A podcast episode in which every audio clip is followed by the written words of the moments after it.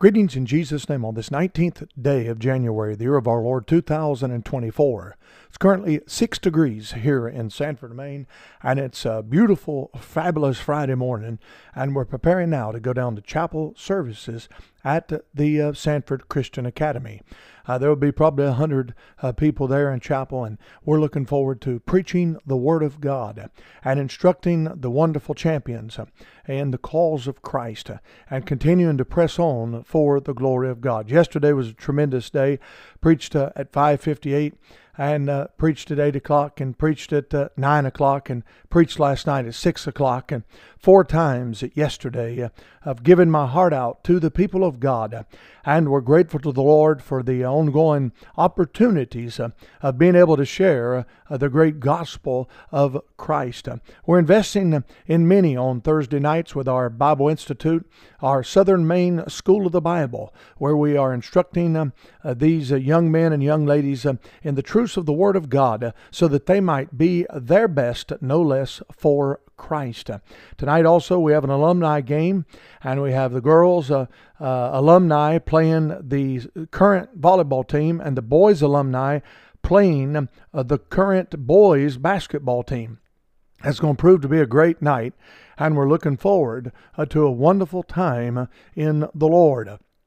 Thank you for praying for us, that God would meet our each and every need that we have at our ministry. They are many, and we're trusting the Lord to take care of everything. The Bible says in the book of Proverbs, chapter number 19 and verse number 2, also that the soul be without knowledge, it is not good. It is not good that our soul be without knowledge. And then in the New Testament, God tells us time and time again, 10 or 11, 12 times, He said that I would not have you to be ignorant, brethren. There is nothing good about being an ignorant brethren. We are to be people of the Word. We are to be people that know things. We are to be people that are knowledgeable about the things of God.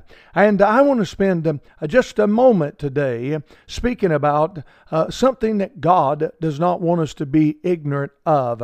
In 2 Corinthians chapter 2 and verse number 11, God says, lest Satan should get an advantage of us, for we are not ignorant of his devices. God says in His Word that He doesn't want us to be ignorant of Satan's devices. And you might say, why, preacher? Well, the text tells us why. Lest Satan should get an advantage of us. Satan will get an advantage of us and our families and our churches and our Sunday schools and our choirs and our outreaches. Everything Satan will get an advantage of if we are ignorant of his devices.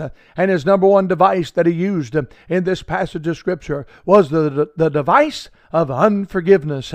And many of you that are listening to the broadcast today have put that off and brushed it off to the side, and you said, well, I'm just going to carry on, let it be whatever it is, water under the bridge, we're going to go on. Well, I understand that. And sometimes you have to do that, because if you go to one that you've offended and you try to get right with them and they have no desire to get right, then yes, you can wash your hands of that and go on for Christ. But some of you have never made an attempt for that, and Satan has an advantage of your life. Right now, he has an advantage of your joy. Right now, he has an advantage of your great vision that God would want you to have. Right now, he has an advantage of your family time. Why? Because you're living in unforgiveness. You said, what do I need to do? Well, we need to be forgiving people like we have been forgiven. Jesus Christ, thank God, took His rose-red royal blood on our black sin and washed it white as snow. And He'll do that for each of us today. If we'll but simply ask Him to do that, we can get right with Him and get right with others. And Satan no longer will have an advantage in our life. Let's not be ignorant of that, and let's go on for the Lord Jesus Christ. You've been listening to this Friday edition of the Wings with Word radio broadcast. Please send all correspondence to tbell@metrocast.net. God bless you. Have a wonderful Christ-filled day, and we'll talk to you once again on Monday.